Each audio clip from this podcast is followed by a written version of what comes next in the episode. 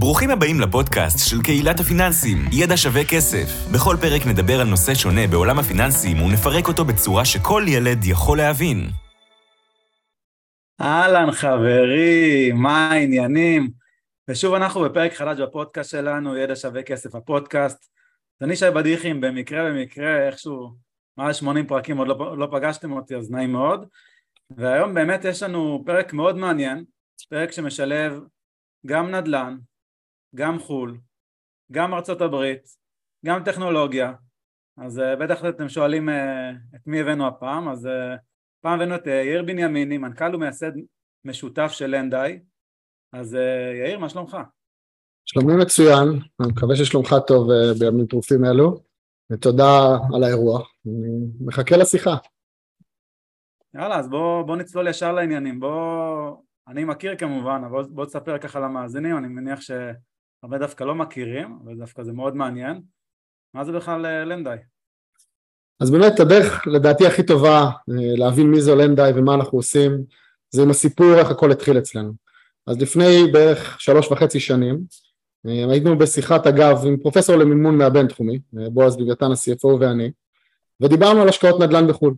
ופרופסור ששמו שמור במערכת סיפר לנו שיש לו שלושה single family properties, אותם בתים שאתם רואים בפרברים האמריקאים בסרטים, שהוא קנה כשהוא היה בשנת שבתון בארצות הברית,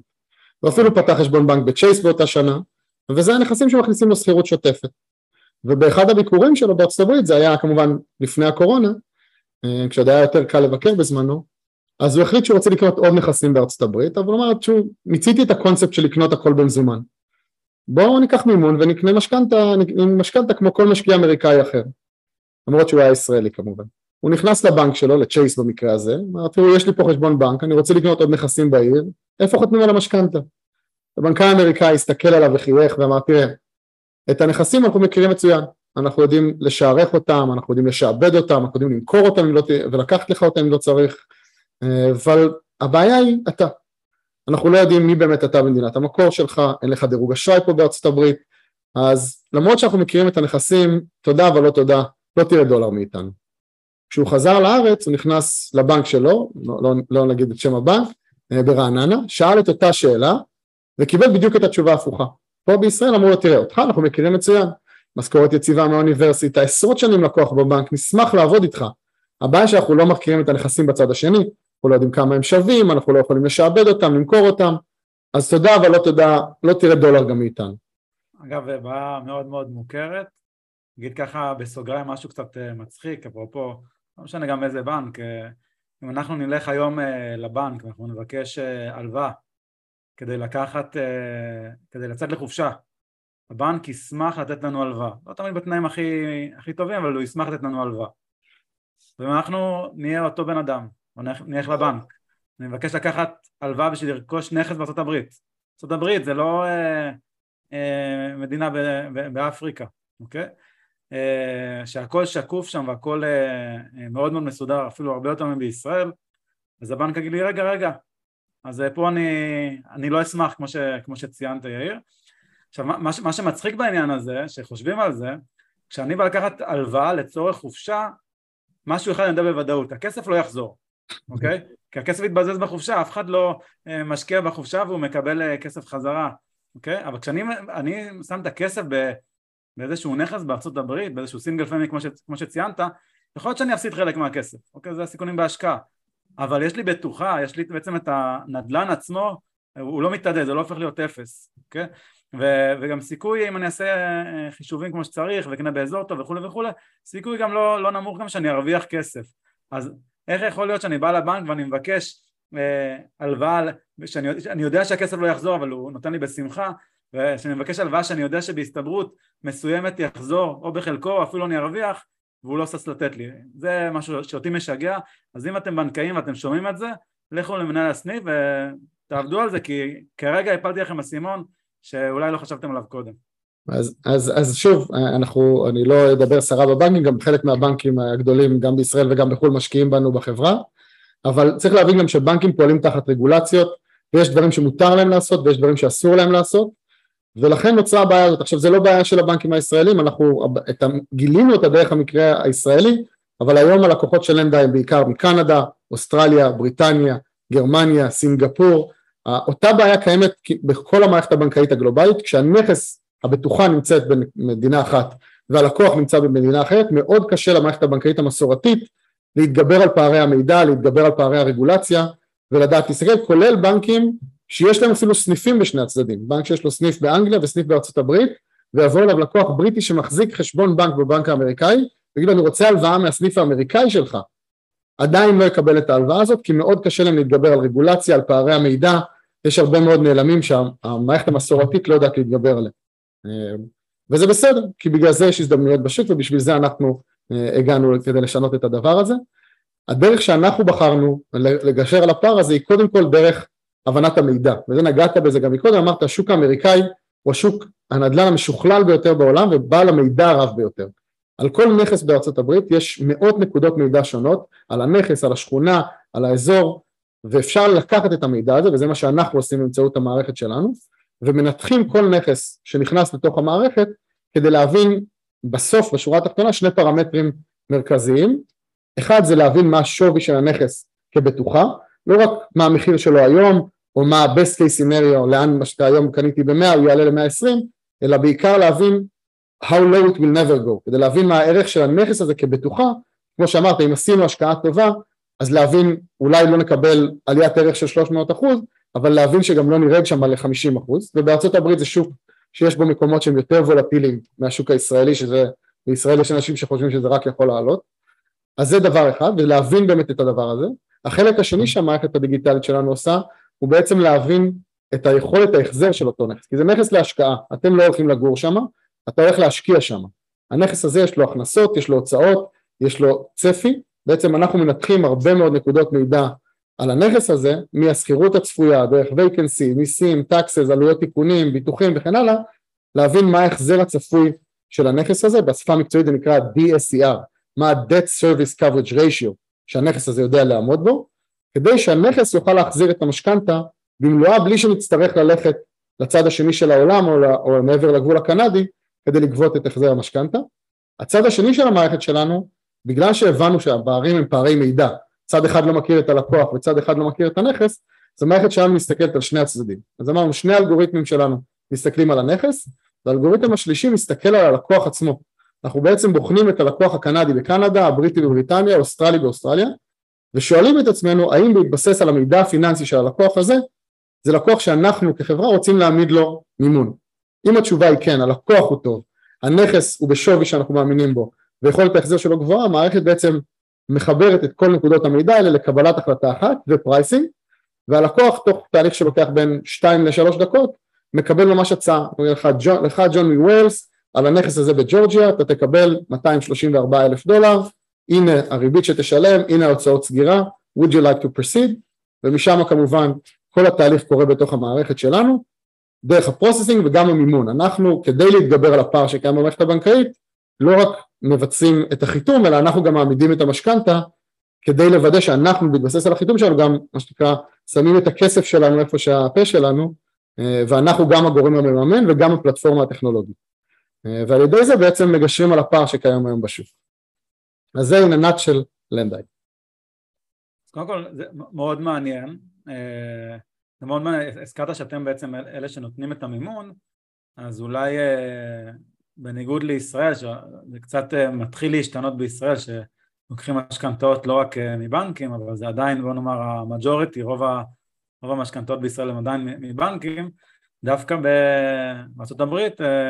אפשר לקחת הרבה, הרבה לוקחים מחברות ביטוח או כל מיני גופים חיצוניים זה, זה מאוד מאוד נפוץ. אה, אז, אז, אז, אז, אז זה בסדר גם לקחת אה, הלוואה שהיא לא, לא מבנק, בסוף אנחנו צריכים להסתכל אז יותר מזה, היום 63% מהמשכנתאות בארצות הברית מונפקות על ידי private lenders, hard money lenders, non-bank lenders. הבנקים שפעם שלטו ביד רמה בתעשייה הזאת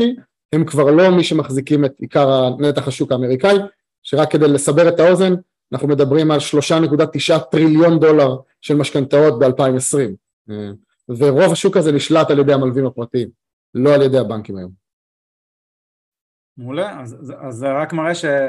אם, אם מישהו חושש מהעניין הזה, למרות שבסוף הוא זה, הוא זה שמקבל את הכסף, זה לא שהחשש אמור להיות בצד השני, מי, ש, מי שנותן את ההלוואה, אבל בגלל זה יש בדיוק את כל האלגוריתמים שאתם בודקים. אותי האמת דווקא מעניין, רגע לפני שנצלול טיפה לעומק, איך אתם יודעים לבחון מישהו מצד אחד, בישראל אני יכול להבין אולי, כי אוקיי, זה,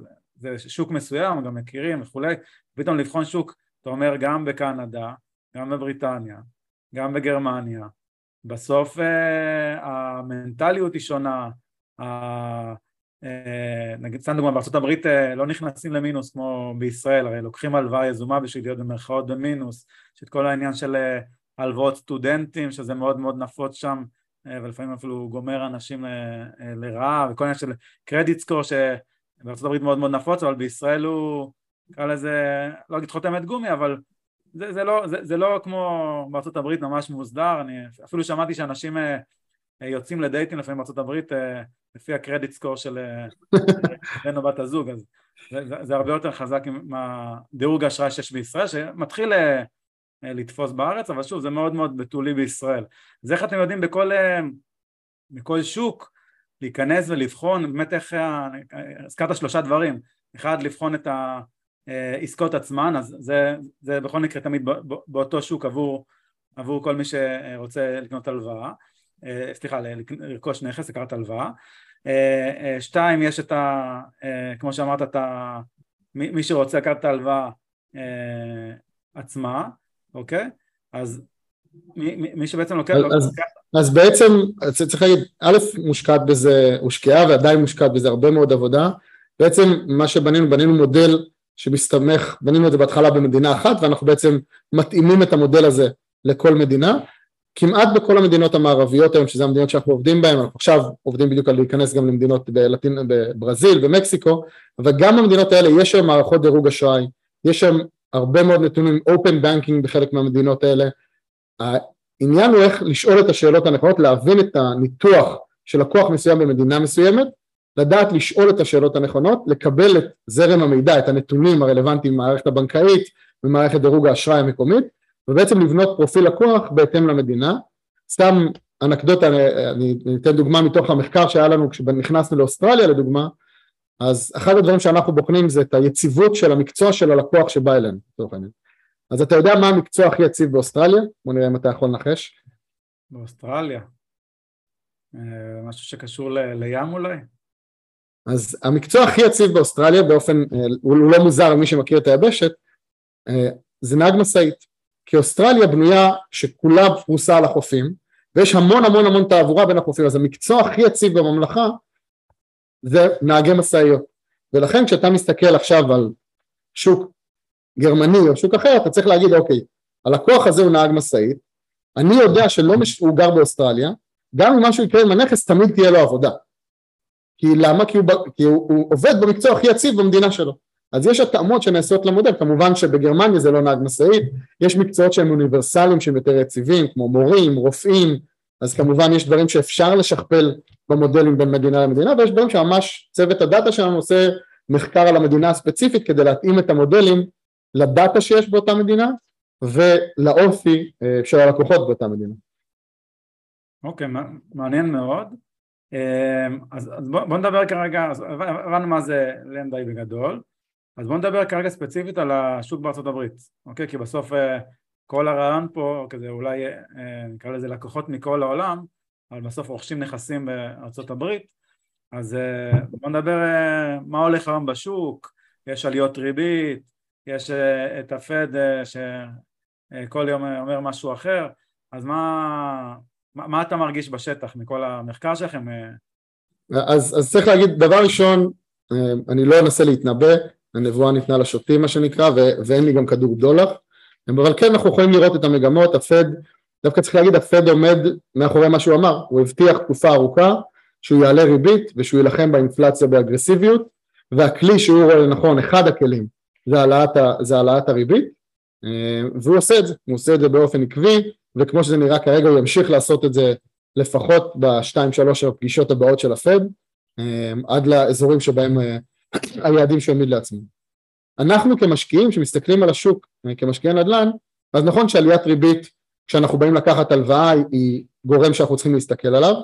אבל אנחנו צריכים להסתכל גם ברמה המקרו, מה זה מייצר לכלכלה. היום יש, צריך להגיד, יש מקום בכלכלה כשהריבית הייתה מאוד נמוכה, מחירי הנדל"ן בארצות הברית בשנים האחרונות הכפילו את עצמם ויותר, הגיעו לשיא של כל הזמנים מבחינת מחירי הנדל"ן, והריביות הגיעו לשיא של כל הזמנים הנמוך ביותר. ואז הייתה דלתא מאוד מעניינת שהרבה מאוד משקיעים נכנסו לשוק בזמן הזה. כרגע הריביות עלו, המחירים עדיין ברוב כמעט מוחלט של הברית נמצאים בנקודה מאוד מאוד גבוהה, שוב תלוי בשווקים, הברית זה, זה יבשת, אה, זה 3,200 מחוזות ואלפי אה, תתי שווקים, אבל באמת היום יש מקומות שיותר קשה למצוא עסקאות, מה שיקרה, מה שצופים שיקרה, זה שיהיה איזשהו שינוי בחלק מהשווקים, כמובן כל מה שאני אומר לא נכון לכל הברית, ויהיה איזושהי ירידה או עצירה של העלייה בשווי הנכסים ולכן שוב ייווצרו הזדמנויות. בנוסף יהיו לקוחות, אנחנו רואים היום ששיעורי ה default וה foreclosures, עיקולי נכסים שכמעט ולא היו קיימים בשנתיים וחצי האחרונות, התחילו לחזור לרמה של לפני 2019 שזה בעצם לפני אה, תקופת הקורונה, כמשקיעים הדברים האלה מייצרים לנו הזדמנויות, כי אם יש מישהו שמישהו מעקל לו את הבית, מישהו יכול לקנות את הנכס הזה בהזדמנות טובה, לשפץ אותו, להכניס דייר ובעצם לזהות, אז משקיעים, וזה אני תמיד אומר, משקיעים תמיד קיימים בשוק. כשהשוק רק עולה אז המשקיעים היותר פשוטים לפעמים נכנסים לתוך המערכת, כשהשוק יורד אז המשקיעים המתוחכמים נכנסים. אנשים, וגם פה בישראל וגם במדינות אחרות, עשו את, ה, את המיליונים שלהם ולפעמים גם את המאות מיליונים שלהם דווקא בתקופות האלה שהשוק יורד נמוך ועוד לפני שהוא מתחיל להתאושש וכשמתחילים רק לראות את ההתאוששות יהיו, אם השוק ילך למקום הזה ולא בטוח שהוא ילך למקום הזה, אם הוא ילך לשם יהיו הרבה הזדמנויות בצד הזה אם השוק ימשיך להיות חזק יהיו הזדמנויות אחרות אמ, מה שבטוח זה שאמרו את זה חכמים ממני Don't bet against the American market. השוק האמריקאי כל כך גדול, הכלכלה היא כל כך גדולה גם אם יהיו שווקים שירדו, שיקפאו עדיין תמיד אפשר למצוא שם הזדמנויות. זה פשוט זה היקפים כל כך גדולים. אמ, אז כן יש שם הרבה מאוד אי ודאות בשוק. אף אחד לא באמת יודע לנבא לאן זה יגיע. כמובן בשוק של פלורידה גם יש עכשיו לא מעט נכסים, מיליון נכסים שנפגעו אה, מיוריקן איאן, שזה גם משפיע כמובן, יעלה עלויות של ביטוחים, יהיו כל מיני השלכות לדברים האלה, ההתחממות הגלובלית לא פוסחת גם על שוק הנדל"ן אה, בארצות הברית או בשום מדינה כמובן, אה, אבל עדיין אם השאלה היא האם עדיין יש הזדמנויות או האם יהיו הזדמנויות, התשובה היא חד משמעית ולפעמים אפילו יותר הזדמנויות דווקא אם יהיה איזשהו שינוי דרמטי בשוק. ולכן השוק האמריקאי עדיין מאוד מאוד מושך להרבה מאוד מש... משקיעים זרים ומשקיעים אמריקאים כמובן. אה, אבל לאן הוא הולך זה קצת קשה להגיד. כן, נראה שהריביות ימשיכו לעלות, נראה שהמחירים יעצרו כי זה חלק מהאפקט של, של עליית ריבית. האם תהיה איזשהו תיקון, האם תהיה איזושהי קריסה בחלק מהשווקים, עדיין מוקדם מדי לדעת. אוקיי, מעולה. הזכרת שהריביות ימשיכו לעלות, אז כאשר הריבית עולה, אתם מעדכנים בעצם את ההצעות אצלכם בהתאם, כמו, ממש למעשה כמו בנק? אז כמובן, גם לנו בסוף יש מקורות הון משל עצמנו, וכשכל העולם מתייקר אז גם מקורות ההון שלנו מתייקרים, ההלוואות שלנו בסוף נכנסות לתוך פולים של סיקיורטיזציות, אנחנו בעצם מוכרים אותם בשוק ההון האמריקאי, וכשהריבית על האג"ח הממשלתי האמריקאי עולה, אז כל, ה, כל הנכסים שנסחרים בשוק ההון צריכים לעלות כדי להתאים את עצמם בעצם לשוק, אה, וכן, זה, גם הריבית אצלנו, אה, כמו, כמו כל השוק האמריקאי או כמעט כל השוק הגלובלי, עלתה בחודשים האחרונים בצורה משמעותית בחלק מהמקומות, כי אין ברירה, אנחנו חיים בתוך, ה, בתוך הכלכלה הזאת, אנחנו לא בועה נפרדת ממנה. בוא, בוא, בוא נזכיר שאנחנו מקליטים את הפרק הזה באוקטובר 2022, אני לא יודע מתי תשמעו אותו, אז הכל נכון, כל מה שאנחנו מדברים כרגע זה נקודת זמן זו. ובאמת, אה, כמה, כמה זמן אתם קיימים? אז החברה הוקמה ב-2019, אה, התחלנו פעילות אה, משמעותית ב-2021, סיימנו לפתח את הליבה והתחלנו לרוץ, ואנחנו ב-2022 אנחנו באמת, מה שנקרא, פתחנו מבערים כבר ורצים קדימה, והמטרה היא עוד להמשיך שנים רבות. מעולה. עכשיו, יש פה בטח מאזינים או מאזינות ש... שומעים ככה את הדברים, אה, חלק מהם אולי רוצים לרכוש איזשהו נכס הברית, איזשהו סינגל פמילי, בית, אה, נקרא לזה בית משלם בטאבו, וככה במילים פשוטות, אה, חלק אולי יש להם כבר מספר נכסים. אבל אז נשאלת השאלה, אוקיי, הבנתי בגדול את הרעיון, אבל למה אני בכלל אה, צריך את זה? אני יכול לבוא, ל, כמו שאמרת, מצד אחד אם אני אלך לבנק ו, ואני אבקש ממנו אה, אה, הלוואה, אוקיי, לרכוש נכס בארצות יכול להיות שהוא יעקם פרצוף, אולי יביא לי, אולי יביא בתנאים לא טובים, אבל אה, בתכלס, בתכלס, אני יכול לבקש אה, הלוואה לכל מטרה ולא באמת, אה, בוא נאמר ככה, יבדקו אותי בציציות פה בישראל, מה אני עושה עם הכסף. אז שוב, אז אחד, שוב אני לא מתייחס ספציפית לשוק הישראלי, אנחנו עובדים, עיקר הפעילות שלנו דווקא לא בשוק הישראלי, אבל זה אותן בעיות בכל, ה, בכל השווקים. דבר ראשון, כשאתה לוקח הלוואה על הבית שלך במדינת המקור, או הלוואה לכל מטרה מהבנק שלך במדינת המקור, ההלוואה הזאת ניתנת לך במטבע המקומי. אז הדבר הזה דבר ראשון חושף אותך לסיכוני מטבע, כי אתה הולך לקנות נכס בדולרים, שישלם לך החזר בדולרים, ובמקרה שכמו בכלכלה של היום, אז גם השקלים שלך או הדולר הקנדי שלך קונה פחות דולרים.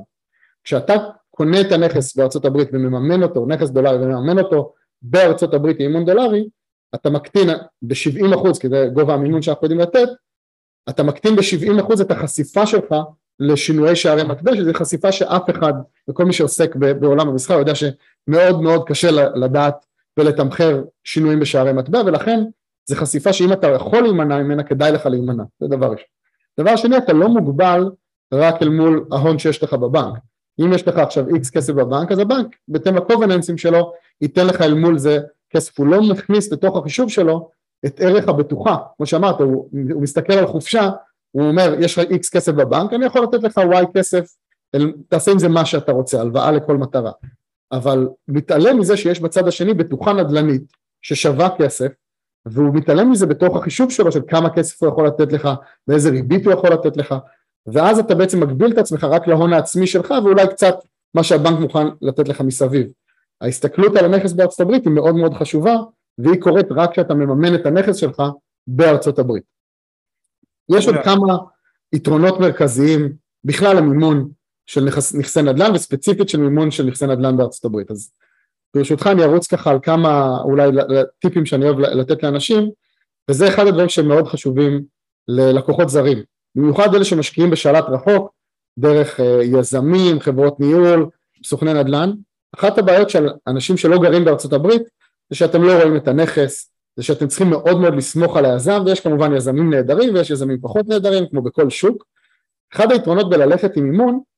זה שיש מישהו שעושה דאבל צ'ק על העסקה. כי כשאנחנו באים לממן, אנחנו או כל לנדר אמריקאי אחר, באים לממן עסקת נדל"ן, אנחנו עושים חיתום מאוד מאוד יסודי על הנכס, במקרה שלנו גם עם הטכנולוגיה שלנו וגם עם הצוות שלנו שזה אנשים שחתמים אמריקאים שעושים את העבודה הזאת כבר 30 שנה ויותר ואנחנו מוודאים קודם כל שהנכס נקי מבחינה משפטית ואתם אכן קונים את הנכס ואתם תהיו הבעלים שלו, אנחנו מוודאים את המצב של הנכס, אנחנו מוודאים את המצב של השוק סביב הנכס ולאן השוק הזה אם הוא עולה או יורד, מה השכירות הצפויה מהנכס, את כל הנקודות האלה אנחנו בוחנים כי המטרה שלנו היא לממן נכס, כמו שאמרתי שהנכס יחזיר את המשכנתה, אז לכן אני עושה דאבל צ'ק על ההשקעה שלכם לפני שאני מממן אותה, ולכן במיוחד במשקיעים זרים שהם פחות מנוסים ואין להם את היכולת ללכת ולראות את הנכס בעיניים, הבדיקות של לנדר אמריקאי עושה כחלק מהתהליך שלו, נותנים לך כמשקיע הרבה מאוד קמפרט לדעת שאם הוא מוכן לממן את הנכס הזה, זה כנראה, זה לא אומר שזאת תהיה ההשקעה הכי טובה בעולם, אבל זה כנראה נכס מספיק טוב. אם לנדר אומר לך שהוא לא מוכן לממן את הנכס שלך, כמעט בהכרח זה כנראה לא ההשקעה הנכונה. אלא אם כן אתה הולך על אסטרטגיה של השבחה וכן הלאה, וגם לזה יש הלוואות משל עצמם. אבל אנחנו ראינו לצערי הרבה מאוד אה, סיפורי זוועות, ראינו נכסים שנקנו ומי שחושב שהוא הבעלים שלהם הוא לא הבעלים שלהם, וראינו נכסים שנקנו והלקוח בטוח שהם במצב נהדר והוא מגיע אלינו לעשות ריפייננס והנכס ברמה שאי אפשר לחיות בנכס בכלל, מה שנקרא אה, non-livable conditions, ראינו נכסים עם שעבודים שאנשים בכלל לא ידעו שהנכס משועבד לאיזשהו קבלן שעשה עבודה בנכס ושם להם שעבוד על הנכס, שהמיסים שלהם לא שולמו, ראינו את כל המיסים והנפלאות, היתרון שכחלק מתהליך המימון בארצות הברית, הלנדר שלך יבדוק את הדברים האלה ויוודא שהכל מיושר לפני שעושים את הסגירה של העסקה ואז אתה יודע בין אם זה עסקה של רכישה חדשה או בין אם זה ריפייננס, לחלץ כסף מנכס שקנית בעבר במזומן, שהנכס הזה באמת נקי, מוכן ושווה אה, להתקדם איתו להשקעה או להוציא ממנו את הכסף ולהחזיק אותו בפורטפוליו שלך. מעבר לזה כמובן שמימון כמו מימון בכל מקום בנדל"ן בעולם מגדיל את ההחזר שלך, את ה-cash on cash return שלך, אתה יכול בעצם לקחת במקום 100 דולר, 100 אלף דולר שיש לי בבנק, אני יכול לקנות איתו בית אחד במזומן ב-100 אלף דולר באוהיו, או שאני יכול לקחת את אותו 100 אלף דולר ולקחת מימון ולקנות שלושה בתים באוהיו, ועכשיו הכסף שלי מחולק 30-30-30, ועכשיו אם בית אחד לא מושכר יש לי שני בתים אחרים שמושכרים, ואם סופת טורנדו העיפה לי בית אחד יש לי שני בתים שעדיין עומדים על הרגליים. ה diversity הזה והקטנת סיכונים יכולה לקרות רק כשאתה מכניס other people money, במקרה הזה מימון, לתוך העסקה בעצם מאפשר לך להגדיל את הפורטפוליו שלך. אה, מעבר לזה, משהו מאוד מאוד מעניין בשוק האמריקאי זה הלוואות שלא קיימות אה, בישראל, זה הלוואות שנקראות 30 year fix, הלוואות שאנחנו נותנים ללקוחות שלנו זה הלוואות שהן בריבית קבועה לכל ה-30 שנה, אז אתה כמשקיע דבר ראשון יש לך ויזביליטי, אתה יודע בדיוק מה הולך להיות החזר המשכנתה שלך מהיום הראשון ועד השנה השלושים ואתה יכול לתכנן את התוכנית העסקית שלך בהתאם, מעבר לזה בעולם של אינפלציה עולה אז בעצם הכל עולה, מחירי הנדל"ן עולים, השכירויות עולות, הדבר היחיד שנשאר מקובל לקרקע זה ההחזר המשכנתה שלך, אז ריאלית בגלל שהנכס שלך עושה יותר כסף כי השכירות עולה לאורך השלושים שנה, הבית השווי שלו גדל, התשלום היחסי שלך כלפי המשכנתה בעצם תקוע למטה ו- ו- ולא עולה עם האינפלציה. ולכן זה הגנה מאוד טובה נגד אינפלציה לקבע את הריבית שלך לשלושים שנה קדימה. כמובן שאם הריביות ישתנו אתה תמיד יכול לפרוע את זה ולחדש את המשכנתה לשלושים שנה נוספות. בנוסף וזה דבר מאוד מאוד חשוב שחשוב להכיר בנדל"ן בארצות הברית ספציפית כשעושים את זה ובונים את העסקה בצורה נכונה דרך אנטיטי אמריקאי שמחזיק בנכס וכן הלאה כל ההוצאות שאתם משלמים על הנדל"ן שלכם בארצות הברית, בין אם זה לחברת הניהול ובין אם זה הוצאות לשמאי שמגיע לבדוק את הנכס לפני המשכנתה, או אפילו הוצאות הריבית שאתם משלמים ברמה החודשית, אלו הוצאות מוכרות לצורכי מס. שזה מה שאומר שהריבית הריאלית שאתם משלמים או העלויות הריאליות של המשכנתה הם לא באמת מה שאתם רואים, המשכנתה היא 6% ריבית, היא לא באמת 6% ריבית, כי זה 6% שאתם משלמים, אבל הם הוצאה מוכרת אל מול הנכס הזה, אל מול ההשקעה הזאת, וכמובן בגלל שזה נכס להשקעה, אתם צריכים לבחון את ההשקעה לא בשורה הראשונה לפני מיסים, אלא בשורה התחתונה, אחרי מיסים, כי זה בסוף ביזנס לכל דבר ועניין, אתם לא הולכים לגור בבית הזה, אז כשמסתכלים על המכלול הזה יש המון המון יתרונות שהם ייחודיים לשוק האמריקאי ולמימון בשוק האמריקאי שמאוד מאוד משפרים את יכולת ההחזר ואת ה-cash flow ואת ה-cash on cash return של משקיעים זרים אם הם יעשו שימוש חכם במינוף אה, בצד האמריקאי. מעולה, אז הזכרת פה הרבה דברים, אה, לפני שאני אעשה ככה אה, כמה, כמה סיכומים כדי שמי שלא יצליח לעקוב אז נעשה פה איזה סיכומון, אבל לפני אני רוצה לשאול שאלה שהיא מאוד uh, uh, פשוטה, זה אם לצורך העניין בישראל נניח אני לוקח, uh, אני קונה דירה יחידה, אין לי עוד דירות ברשותי, אני יכול לקחת uh, מימון של עד 75 אחוזים, אוקיי? ואם אני לוקח, uh, יש, לי, יש לי דירה ברשותי ואני רוצה עוד דירה, אז אני יכול לקחת 50 אחוז או אולי 70 אם אני אצהיר איזשהו צ'קבוקס בטופס משך, לא חשוב, בשורה התחתונה, איך זה עובד אצלכם, זאת אומרת, לא, לא דיברנו על זה בכלל, כמה, כמה אני, כסף אני צריך להביא מהבית, וכמה כסף אה, לנדה יכולה, יכולה לספק לי, כי זה, זה הבסיס להכל, בלי זה בכלל אין לי לאן להתקדם בתוכנית העסקית שלי. אז המימון ש- שאנחנו היום נותנים, ואולי לנדה יכולים אולי זה קצת פחות, אבל עדיין אפשר להגיע לזה, תלוי מול מי אתה עובד, אנחנו נותנים עד 70 אחוז ממחיר הרכישה של הבית אמ, וזה לא מוגבל בנכס אחד, אנחנו להפך, ההתמחות שלנו היא ברכישה של פורטפוליו, תקנה עשרה נכסים, תקנה חמישים נכסים, כל עוד הנכס, המספרים של הנכס, מה שנקרא עובדים, אם אתה זוכר מקודם דיברנו על DSCR, ה-Debt Service Coverage Ratio, יכולת ההחזר של הנכס, סוג הנכס, יכולת ההחזר של הלקוח, כל עוד הם תקינים, אנחנו יודעים לממן עד 70% מהנכסים האלו, אמ, וזה לא משנה אם זה הנכס הראשון, העשירי, להפך, אני אעדיף לממן לקוחות שיש להם הרבה מאוד ניסיון, אם יש לך כבר עשרה נכסים, אתה לקוח יותר חזק מבחינתי מאשר לקוח זה הנכס הראשון שלו, כי אני בוחן משקיעים, ניסיון אצל משקיעים הוא פרמטר מאוד מאוד מאוד חשוב, אז מבחינתי ככל שיש לך יותר נכסים, אני ארצה להעמיד לך יותר כסף, לא פחות כסף.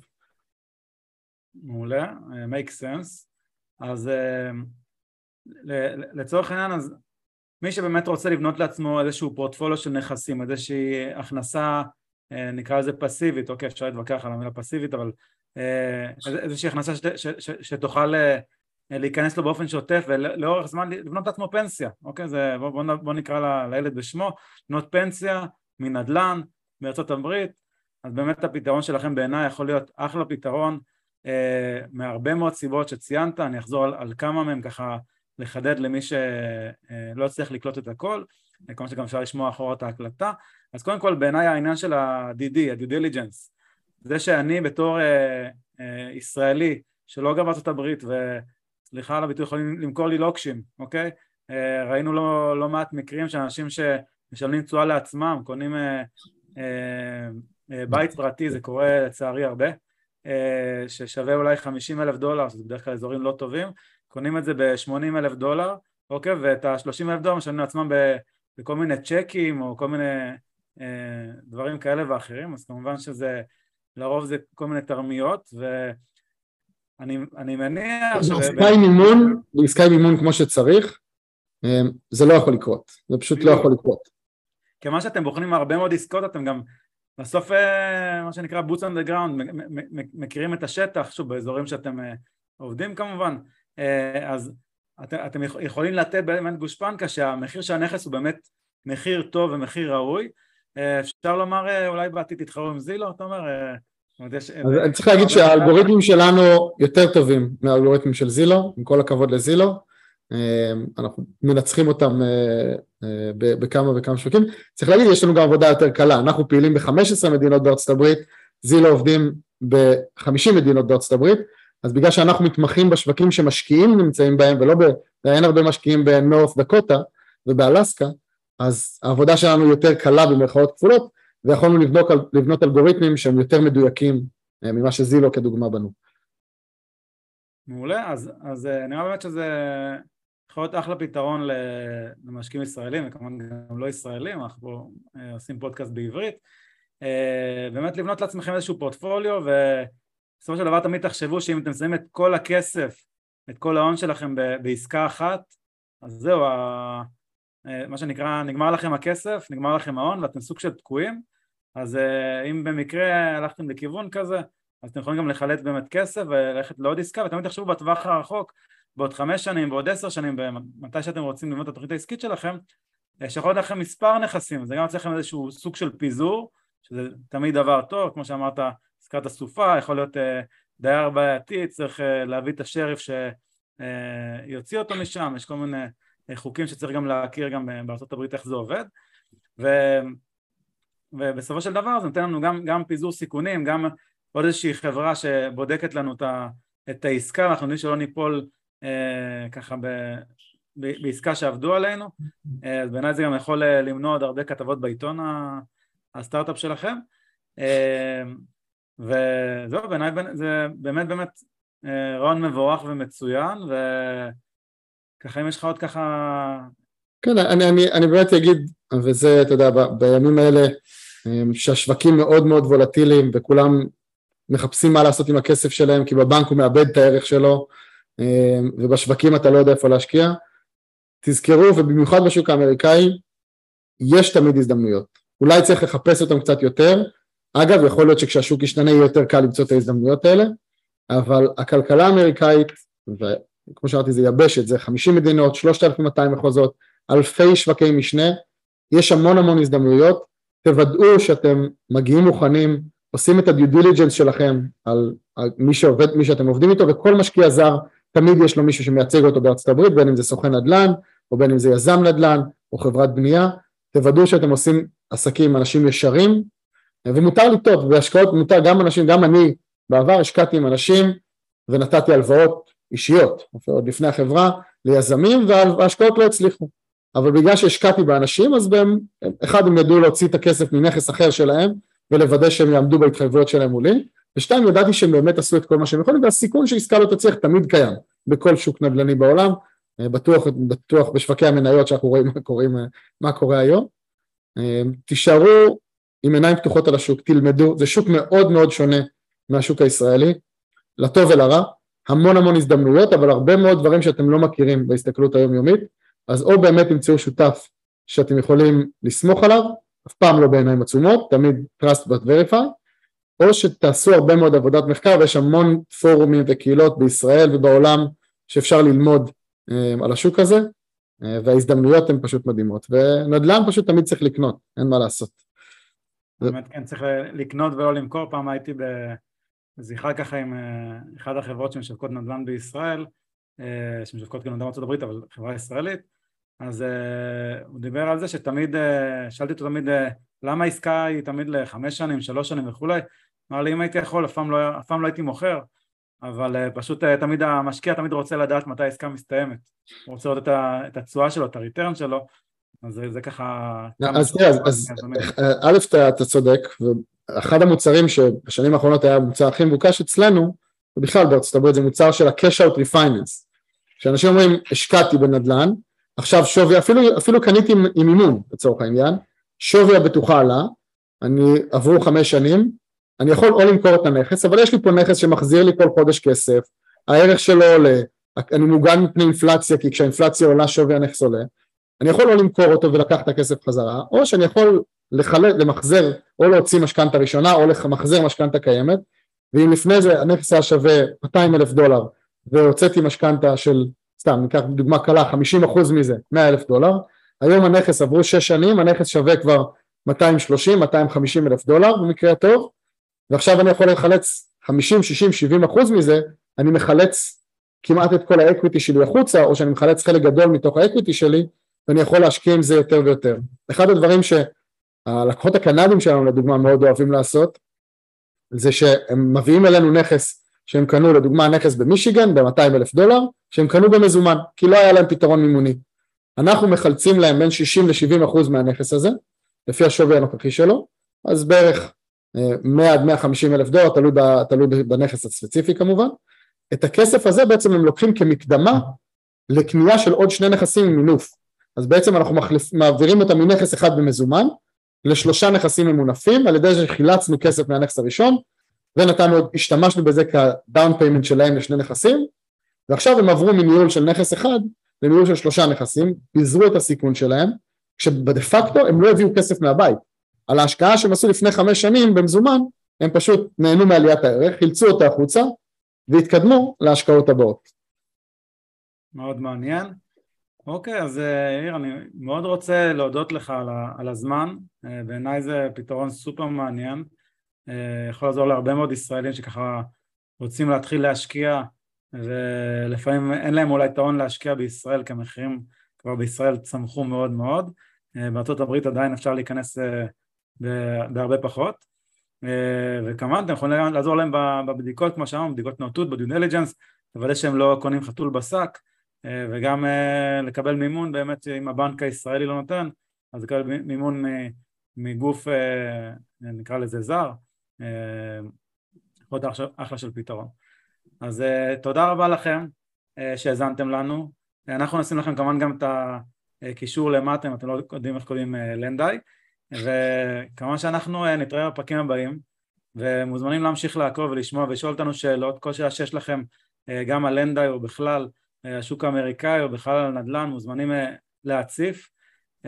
ולהגיב למטה בין אם אתם שומעים את זה ביוטיוב או בכל מקום אחר או בקבוצה ואנחנו נתראה בפרקים הבאים. תודה רבה על האירוח שי, נהניתי מהשיחה ובאמת פשוט תישארו ערניים, תחפשו הזדמנויות הזדמנויות קיימות בשוק עולה והן קיימות בשוק יורד, רק צריך להיות עם עיניים פתוחות ולדעת לסגור עסקה בזמן.